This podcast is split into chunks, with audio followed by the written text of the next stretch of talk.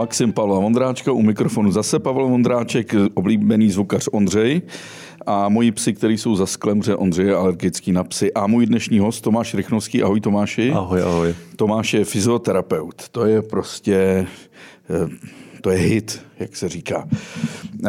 Já Tomáše znám už léta a mnohokrát mi pomohl. Přišel jsem k němu a chtěl jsem, aby se ke mně Tomáši choval jako ke stroji, aby mě prostě nahodil, aby prostě tam dolil kapaliny a mohl jsem zase odjet. A e, občas mi vadilo, že jsi mě sice nahodil, ale pak jsi mi vysvětloval, že to k ničemu nevede, že se tam zase brzy u tebe ocitnu. Na což já jsem ti řekl, to by ti snad nemuselo vadit, protože budeš mít zase další honorář. Že? Ale ty jsi mi vysvětlil, že celý základ toho, proč nás věci bolí, je někde jinde, než, než tom, že přijdu k fyzioterapeuty a on mi znovu nahodí prostě vyhozené kloubky tady. tady no právě, no. no. Samozřejmě ča, část toho problému, ten hardware je, tam ten stroj jakoby je, který má nějaký tvar těch kostí a nějakou mechaniku, to jo. Pak tam jsou samozřejmě svaly, které za ty klouby a za kosti nějak tahají a pak tam je to řízení, který vlastně ty, ty svaly a vlastně i kosti uh, ovlivňuje. No a to je ten problém, kdy já nemůžu vyměnit alternátor, Jasně. Uh, že když tě bolí právě třeba na hrudi, tak já ne, nemůžu tam to žebro vyměnit, já ho můžu vrátit zpátky, ale to žebro podlíhá nějakým vztahům k, právě k těm svalům a třeba k postavení hrudní páteře. Takže já bych se měl starat o to, aby ta hrudní páteř v našem případě se narovnala, rozhýbala se do nějakých svých směrů a proto jsem ti vysvětloval, že nějaký ten cvik by se měl dělat. No, ale eh, Tomáši, asi všechno začíná úplně tam dole, když jsme se narodili u dětí. Ty měříš kolik? Já měřím eh, bez centimetru dva metry. Tak. A teď eh, je tohle audio podcast, tak nikdo nemůže vidět ty tvoje obrovské tlapy, to je skutečně obrovité. Ale ty jsi přece byl, nebo pořád si odborník na malé děti, že? Mm-hmm. Takže ty malé děti si vezmeš do těch svých obrovských tlap a teď s nimi začneš jako pracovat. A ty už v nich vidíš na začátku, co z nich vyroste, jako fyzicky? Myslíš jako velikost a takový ty poměry? No, nebo jestli budou mít nějaký problémy? No, tak to samozřejmě je geniální, že on ten mozek eh, má právě vliv na držení a na pohyb toho kojence. A my víme, ve kterých měsících toho eh, věku ten kojenec má mít jaké držení a co má mít za jaksi pohybové schopnosti, řekněme, takže na tom se to dá krásně určit. Takže my vlastně víme, eh, kdy ten pohybový vývoj v pořádku je, čili jestli řízení svalů probíhá, jak má, anebo ten počítač, ten mozek, nějaký svalový souhry nevnímá, třeba to má vliv na, na postavení zápěstí, ramínka, páteře, pánové, na to, jaký, v jakém jsou postavení, kotníky, pá, e, třeba i krční páteř a tak dále. Takže ten, ten celek se krásně jaksi vyhodnocuje.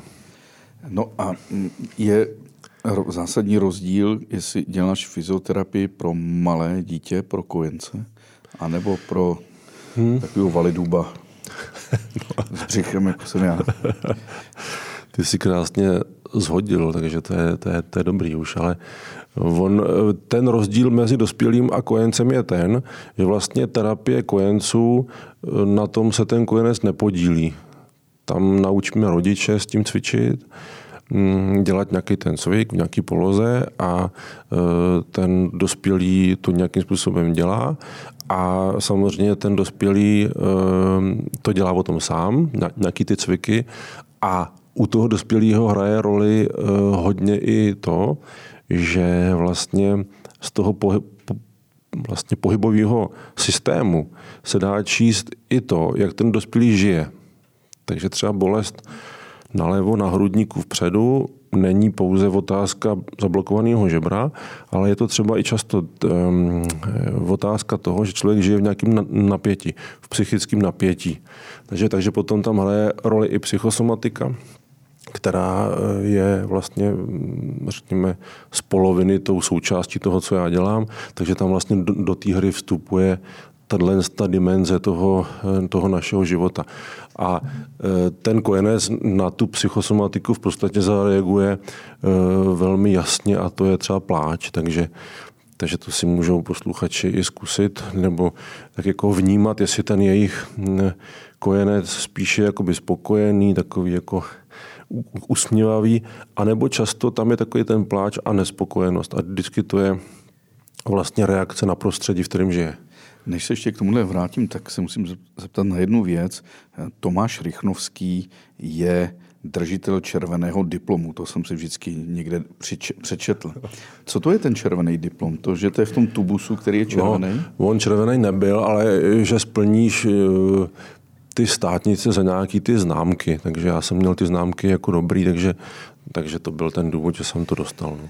Zpátky, zpátky k těm dětem, Tomášku. Uh, já jsem často jezdil na východ, Slovensko, mm. na Balkán, Rusko a velice často jsem se ocitl v prostředí romských, cigánských mm. osad. Bavil jsem se i s lékaři, kteří mi říkali, no oni mají velké problémy to a to ale jejich držení těla je dobré. Mm, mm. A když jsem pozoroval ty malé děti z těch cigánských rodin, který e, od dětství nemají na sobě ty značkové botičky, nemají ponožky, e, nemají e, nejsou v kočárku, neustále se pletou dospělým do cesty, lezou si kde chtějí, jak chtějí.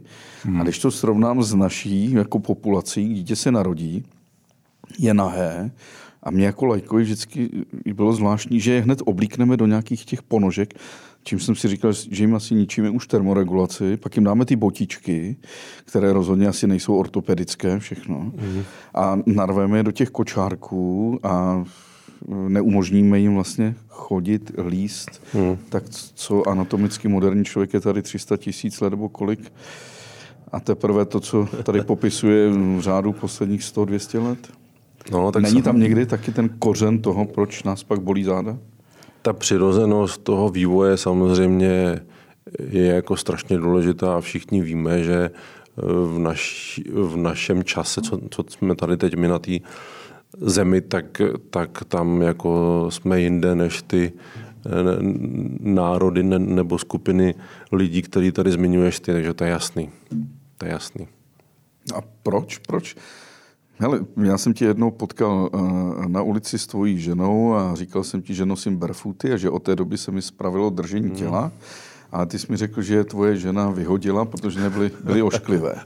No, to je samozřejmě, to je samozřejmě ten rozpor mezi funkčností a tím náhledem jako modním. Takže, takže když, když ta naše kůže eh, vnímá, ať už to je teda chodidlo dospělého chlapa nebo kůže toho kojence, tak je to vždycky plus, protože kůže je vlastně velmi spojená s centrálním řízením, s mozkem. Takže stimulace kůže u kojence má významný podíl na tom, že to dítětko je, je spokojené. Takže když je právě u tebe nebo na, na mě, že jo, tak, tak je to pro něj prostředí dobrý. No, ale tady jsme zrovna u toho, že když se podíváme na ženy no. a na módu a pak na jejich držení těla, no. tak si musíme říct, co to v tom lidstvu je, že vlastně dobrovolně vidíme, jak se ničí na těch podpacích hmm. a pak tak pro tebe to dobré, protože budeš mít eh, budoucí eh, zákaznice. Samozřejmě eh, je to, je to věc, kdy si myslíme, nebo jsme jakoby v modu fungování, že to, co je viditelné, tak je důležité. A to, co je schované, tak si myslíme, že už důležité není, což je samozřejmě do jisté míry špatně. No a je něco, co moderní člověk používá, dělá každý den a o čem víme, že ho to ničí? Tak už jenom být v kanceláři, že tu třetinu toho dne, tak jako to je samozřejmě téma zmiňovaný eh, den co den v podstatě, tak to je jako jedna věc. Eh, ty boty si zmínil, tak to je taky věc, která nám bere, bere hodně citlivosti z těch nohou, které mají potom vliv i na celkový držení těla. No a třetí věc, co bych zmínil, je právě to, jak člověk je spokojený v tom, v čem žije. V práci, ve vztahu s, s dětma, s partnerem, s šéfem, s rodičema, tak to je taková ta další velká psychosociální oblast, ve které je spousta témat, které nás netěší. Když by člověk, nebo takhle zeptám se, když má člověk starosti, mm. tak ho poznáš na ulici, protože se hrbí a dívá mm. se dolů. Mm. A když je člověk veselý, tak často je zpříjmený a dívá se nahoru. Jako. Co to je? Proč nás ty starosti takhle táhnou dolů k zemi? No, to je strašně zajímavá věc, protože mm, tahle ta regulace svalového napětí je nám dána všem stejně a právě vychází z toho, jak se vyvíjí ten kojenec. Ten, ten kojenec nebo novorozenec má zapojený hned od početí, má zapojený svaly, který právě e, v dospělosti nás mají sklon nahrbovat. Oni ty svaly jsou vlastně nastavený tak strukturálně i funkčně, že vlastně vydrží víc té zátěže, takže přebírají na sebe tu, tu aktivitu. No a tím, jak se kojenec vyvíjí, takže třeba v třetím, čtvrtém měsíci se do funkce zapojí svaly, které nás rovnají a které zajišťují lepší stabilitu v kloubu a v páteři, které by měly fungovat i v dospělosti, ale oni jsou právě v mozku spojený s emocema a s pamětí. A pokud já žiju nespokojeně, vnímám to více či méně vědomně jo, nebo nevědomně, to, že jo, tak oni tyhle ty svaly uh, vochabujou a já mám sklon se teda nahrbovat a jakby schoulit do sebe. Takže Když se teda člověk choulí do sebe, tak no. se pak ještě více choulí. No, tím právě. A, a vlastně se úplně změní třeba dechový stereotyp, takže ne, nefungují dechový svaly, které hrají velkou roli pro stabilitu páteře a právě pro rovné držení. E, ramena se dostávají dopředu, což zase z nich dělá místo, které je náchylnější na přetížení, protože ta, e, ta poloha dopředu, taková ta schoulená, není výhodná a už to jede a má to vliv potom třeba i na, na kyčle, na krční páteř, na, na bederní páteř a tak dále. Víš, že já se cítím nejlépe a vždycky to říkám, když je léto, že je slunce, jsem venku, když lezu po stromech, protože v tu hmm. chvíli zapoju úplně jiné svaly než kdykoliv jindy. Já cítím se dokonale protažený mm. a všimni si, že každý člověk, který chce něco dělat pro své tělo, pro své zdraví, tak, takzvaně běhá. Ano. takže jako běhá. Ale já, když lezu po těch stromech, tak mám, opravdu fyzicky se cítím dobře a pak jsem velmi unavený. Mm. Jo. Ale hlavně já tam sbírám ty hrušky, třešně, jablka, z kterých pak pálíme, ano. děláme kvasy a pálíme. A hlavně to uspokuje moji psychiku toho původního lovce a sběrače, že vlastně ještě něco dostávám. A to jsou ty nejhezčí dny strávené v těch alejích. Bohužel jich je málo, viď? No, ale je pořád dost. Ale... a těch dnů. ale těch dnů. Eh, řekni mi, ty děti, kteří lezou po stromech, no, to mají úplně přirozeně. Mm, jako kdykoliv, to je zdravý pohyb. Přece. Jasně. Kdykoliv má dítě ten pohyb všestranný, který je třeba to, co jsi říkal ty, tak to je krásný. To je správně. Takže co nejvě, největší všestrannost. Mm-hmm. No a mhm. teď eh, my se známe už léta letoucí, Tomáši, mm. a, a ty jsi svědkem nástupu uh, úplně jiné zábavy dětí. No.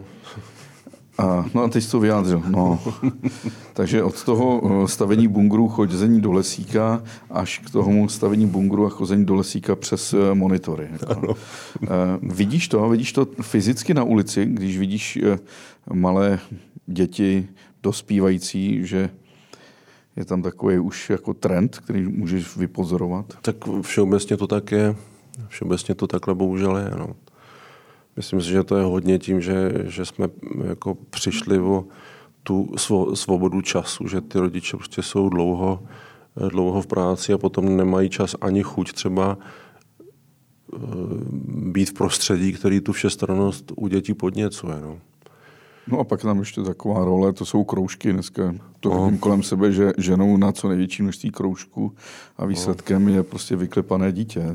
No je to, je, je to hezký v té sportovní oblasti, kdy vlastně eh, ty třeba hokejové národy úspěšný, tak říkají, no jo, Eh, tu úspěšnost toho mladého sportovce právě dělá ta všestranost a právě ten čas, který stráví mimo ten hlavní sport. Takže oni běhají, hrajou tenis nebo mm, venku cokoliv, že jo? A oni říkají, a tím právě to, to řízení, ta CNS získává ty kognitivní funkce, tu takovou tu všímavost a takovou tu bystrost a to tělo získává takovou tu koordinaci. No a to si myslím, že, že je jako hezký, že, že, že to je v souladu s tím, co dítě má žít a má to samozřejmě přesah i třeba do toho sportu, kdy ty mladí sportovci a ty, ty, ty uh, sportovci z toho, z toho severu, že jo, um, jsou prostě na té špici daleko stabilněji než my. Tomáši, je nějaký sport, který fakt by si doporučil? Mm, ne. Ani plavání? No, je to taková, eh, taková oblíbená fráze, eh, plavte a budete mít zdravý záda. A já s tím nesouhlasím. Ten, kdo neumí narovnat hrudní páteř a je tam jakoby zablokovaný a stuhlý, tak tu páteř rovná tak, že se zakloní v páteři krční. Vytáhneme hlavu nad hladinou. Tak, aby jsme mohli teda dechat a přetěžujeme si to, co přetížený třeba z kanceláře už je. Takže já, já doporučuji udělat to, to, to, co nás baví a k tomu cvičit speciální cviky, které právě se starají o ty místa, které rádi vlastně jakoby stuhnou a nefungují. A já, já když rozcvičuju, mám je pod kontrolou, tak si můžu v podstatě dovolit uh, hrát nebo sportovat jakoby cokoliv, co mě baví. Takže já bych to, mm, když se mě ptají pacienti, co mají teda dělat, tak já říkám, jestli vás baví yoga, plavání, kolo, cokoliv, tak, tak to dělejte. Neberte to jako léčbu, protože to často není. Kompenzujte tu zátěž, co máte během dne, ale hla, hlavně, ať tam nej, nejsou jakoby nucený, že jako bez toho, aby zaplavali za týden si třikrát, že to je špatně. To tak prostě nefunguje. A když jdu teda plavat, protože umím jenom prsa, tak bych měl plavat tak, že uh, vydechu do vody teda. Je to samozřejmě Nemít lepší. vytaženou tu hlavu jak želva nahoru. No, ale my se musíme nadechnout, že jo? takže tu hlavu musíme jako vystrčit, ale ono právě funguje to, že ty se jakoby narovnáváš z hrudní páteře ne, ne tím záklonem v krční páteři, ale z hrudní. No ale k tomu musíš mít dobře zvládnutou koordinaci s břištními svaly a, a s tím dechem, což spousta lidí nemá a pak to nezvládnou. A oni to nezvládnou ani na suchu, při cvičení třeba na lehátku nebo na zemi. A tím spíš to nezvládají v té vodě, protože tam se neopřou. Jasně. A ty svaly, aby se zapojily správně, tak musí mít pevný bod. Takže ono v té vodě při plavání to natrénovat je těžký a vždycky je lepší na suchu, ať si to člověk prostě trénuje v té pozici, kde to lehký je, aby ten mozek se to naučil uh, automaticky. Děkuji, že jste doposlouchali až sem. Zbytek podcastu musím vás odkázat na info.cz, kde můžete mít samozřejmě zaplacený všechny podcasty, který Info.cz dělá. Díky.